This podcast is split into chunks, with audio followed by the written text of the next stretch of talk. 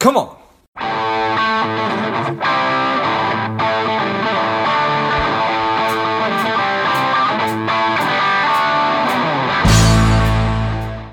Hello, dear listener.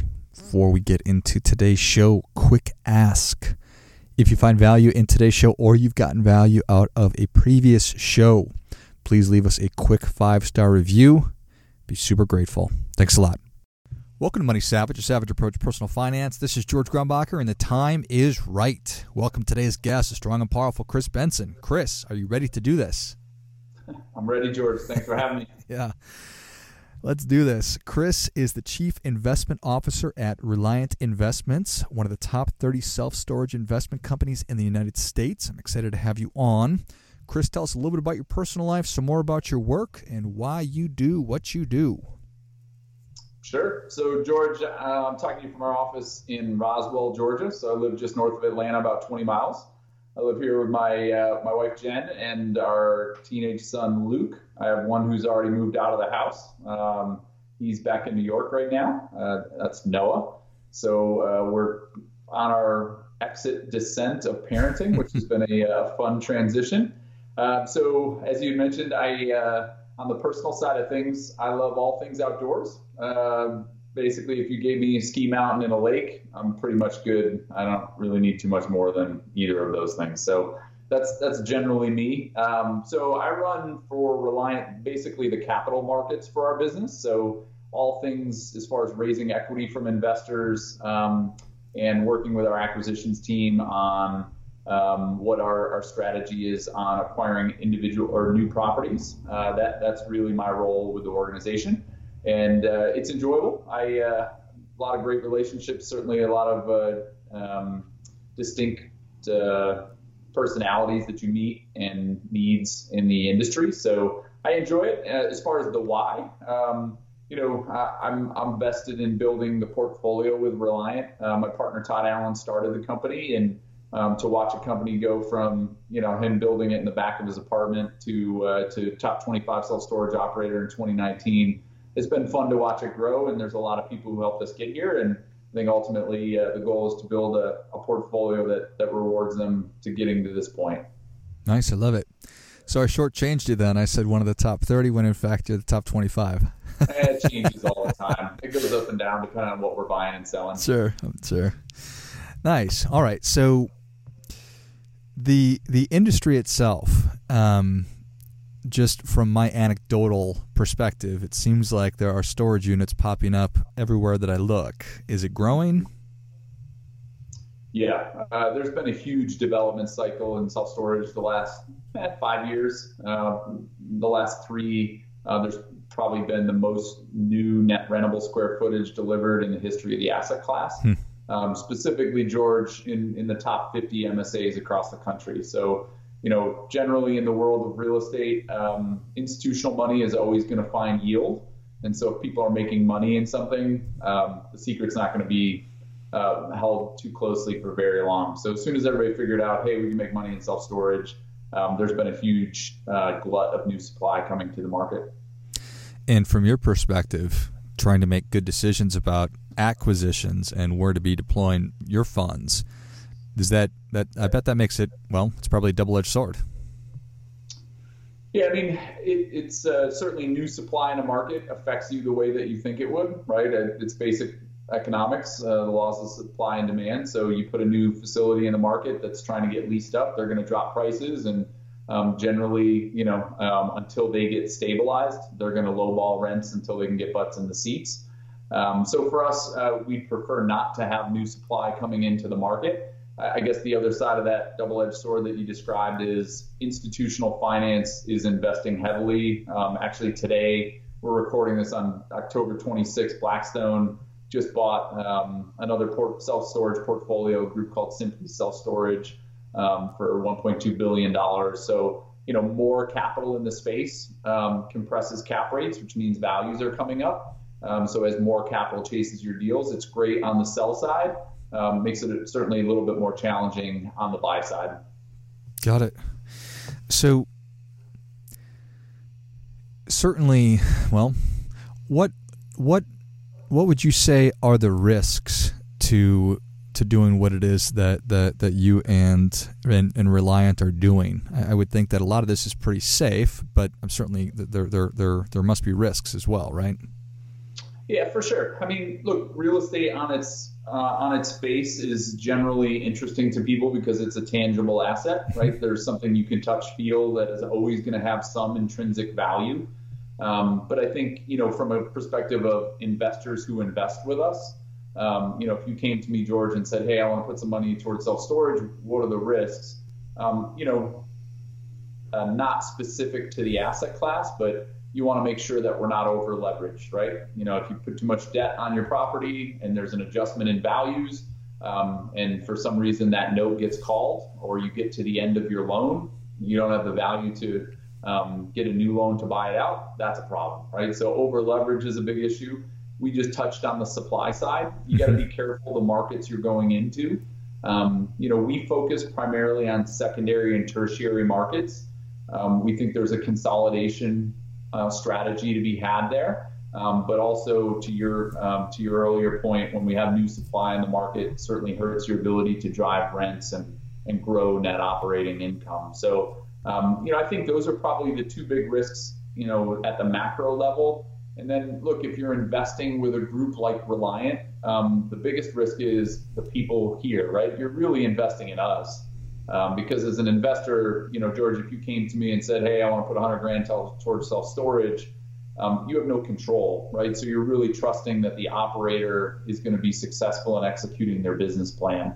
And so for your listeners, I would say that you know one of the biggest things as you look at sort of these passive income opportunity or these passive investment opportunities is really digging into who the operator is and what their track record is because ultimately that's what you're investing in is you know the people that run it. Saying i'm investing in real estate in this regard is somewhat of a misnomer because ultimately if reliant screws it up it doesn't matter how how good the project was ultimately it falls on our shoulders. Yeah i appreciate that. So looking it it, it, it it makes sense to me what what your approach is working in secondary markets. I I live in Scottsdale and it seems odd to me that somebody would build a self storage unit right on one of our main thoroughfares in what I have to imagine is one of the most expensive real estate markets in, in the country, but people are doing it. It seems to me that I would want to be more of a value investor and going in and finding what is a, a, a, a good property, a good, I, I guess, unit, um, but just being mismanaged or it needs a bit of a uh, sprucing up, for lack of a better term.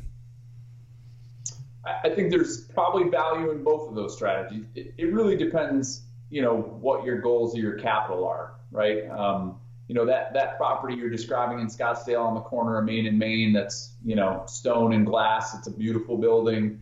Um, it's expensive to develop, um, but there's a premium being paid for that. Um, whoever developed that, unless you know, uh, is probably looking at who they're exiting to. Right, they're going to sell that to one of the self-storage REITs or potentially institutional capital. And generally, those guys want to deploy capital in markets um, that are really strong. Right, um, what I would call Scottsdale is a strong secondary market. So, you know, you you want to be in that market. Um, but there's also a strategy to be had. What you're describing is a value add play where you're finding a, a facility that has the potential to grow value um, through forced appreciation. So, you know, to give you an example, we bought a property in Wilmington, North Carolina that um, is generally stabilized, 90% plus full, and we're going to build an additional 12,000 square feet of climate controlled units because we feel the market's undersupplied. So, you know, people, their demand is still there, but the facility's full. So we're going to add some additional units, hopefully get them to come in and rent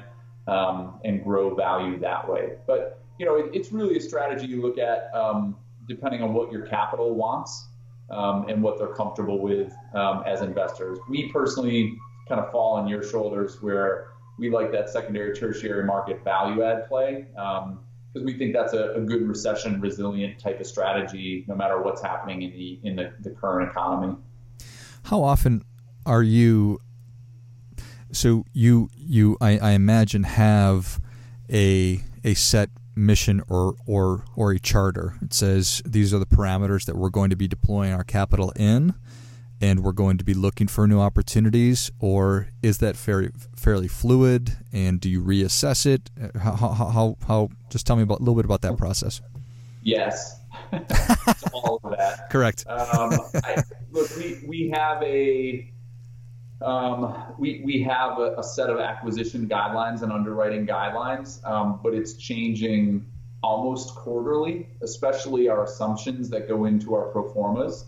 Right, the market is dynamic, so things are moving, um, and so you know, uh, as far as what we can assume for rent growth and lease up pace and what we think we can sell for, it's all fluid based on how the market looks. Right, I mean, the market today is different than it was six months ago and it's different than it was six months before that. So our underwriting team is always adjusting and tweaking um, as data comes to us from our own portfolio, and then also what's being reported, you know, at a national level. So um, I, I, would say that it's definitely uh, more fluid than anything else.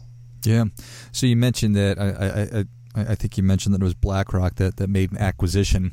Does that automatically really reshuffle prices and almost the whole industry, or does it not really make that big of a difference?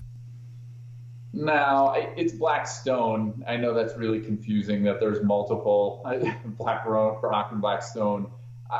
They, I believe, this this acquisition makes them either the third or fourth largest self storage holder in the industry.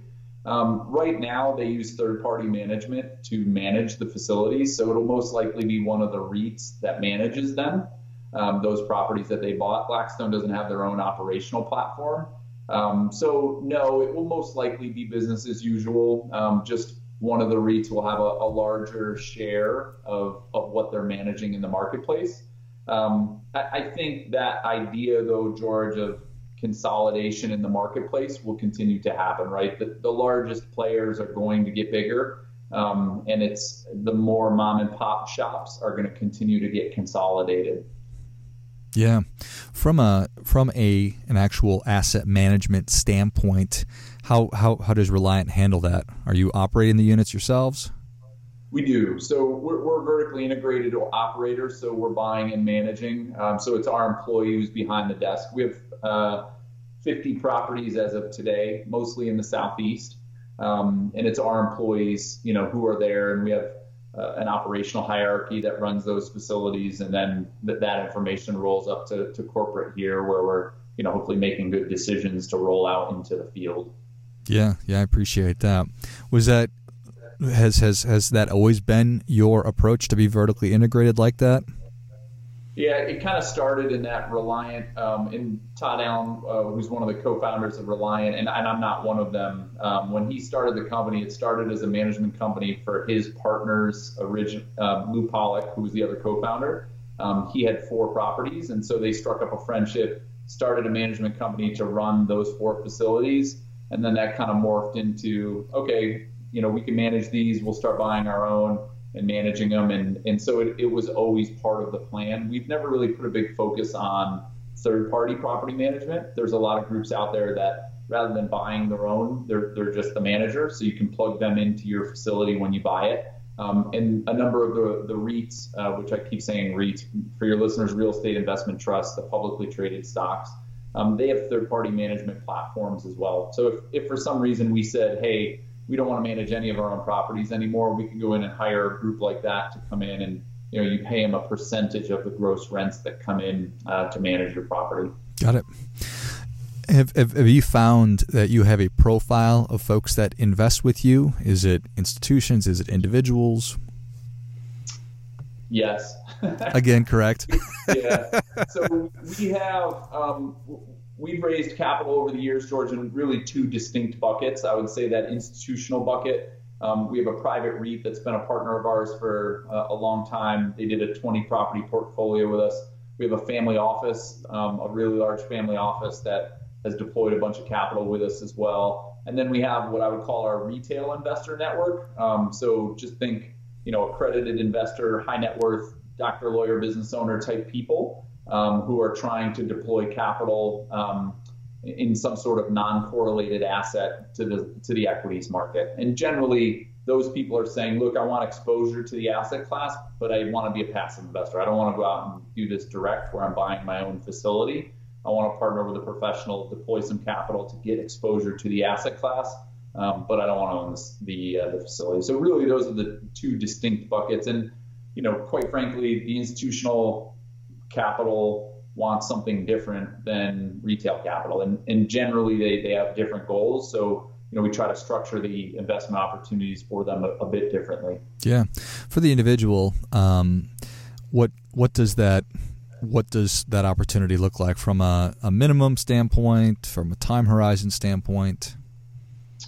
Yeah, I mean, generally, so the investment minimum, most of our deals is fifty thousand. Um, you, you have to be an accredited investor. We offer these; they're called Reg D offerings, so um, they're a non-traded security, basically. Um, so you, you, as the investor, are investing generally in an LLC that holds the property, and so you participate in both the income and the depreciation um, through a K1 at the end of the year, and that's why most people are involved um, they appreciate the, the income, but then also the, the tax benefits of the depreciation of commercial real estate as well. Um, generally, our projects are between a five and seven year hold. Um, right now, we're doing a, a fund. Um, think of it almost, George, like a mutual fund of self storage properties. So we're going to buy a bunch of properties, put them in a portfolio, and then you, as the investor, have invested at the fund entity at the top. So you get the diversification of multiple properties multiple markets, multiple states. So if one gets hit by new supply, like we talked about, you know, hopefully the performance of the fund is buoyed um, by the rest of the properties. Got it. Excellent. Well, Kris, Savage Nation is ready for your difference making tip. What do you have for them? Well, I would say, George, it, I, it, certainly depends on what your goals are, but certainly on the, the real estate side, if, if you're interested in this world, whether it be passive investing or as a direct investor, you eventually have to jump. Um, I can speak for my own journey too. There, it's super easy to get analysis paralysis and continue to, to read and educate. And I'm not advocating that you make uneducated decisions, but there comes a point where the best way to learn is to be involved. Um, and whether that's passive investor as a direct investor, eventually you got to jump in with two feet and say, okay, I may not know everything, but I'm going to figure it out along the way. And so I've seen lots and lots of people over the years just kind of educate themselves to nothing, to no action. Um, and you know, to me, some action is better than no action, even if that some action isn't always the best. Well, I think that is great stuff. That definitely gets it. Come on, come on, Kris. Thank you so much for coming on. Where can Savage Nation learn more about you and learn about the opportunities? Sure. Uh, so I think uh, our website, reliantinvestments.com, is a good place to start. Um, we have a lot of information about the firm, track record, et cetera. Um, on LinkedIn, I'm fairly active. Uh, it's Kris Benson with a K, K R I S. If you search, uh, if you search for me there, you'll certainly find uh, find me as well. Excellent. Well, Savage Nation, if you enjoyed this as much as I did, show Kris your appreciation and share today's show with a friend who also appreciates good ideas. Go to Kris, is it Reliant Investments with an S? You got it. Go to reliantinvestments.com. Check out the different opportunities that they have. You can find Kris on LinkedIn. Um, I like it. Thanks again, Kris. My pleasure, George. Thanks for having me. And until next time, keep fighting the good fight because we are all in this together. Spending too much time on social? Is your daily screen time over two hours? Are you a little bit overweight? Not saving enough money, any or all of these are familiar, Strive could be for you. The Strive two week online boot camp will help you to detox your mind, body, and money, getting you on your way to a happier, healthier, wealthier, and more confident life. Go to strivedetox.com, S T R I V E D E T O X.com and get your mind, body, and money right.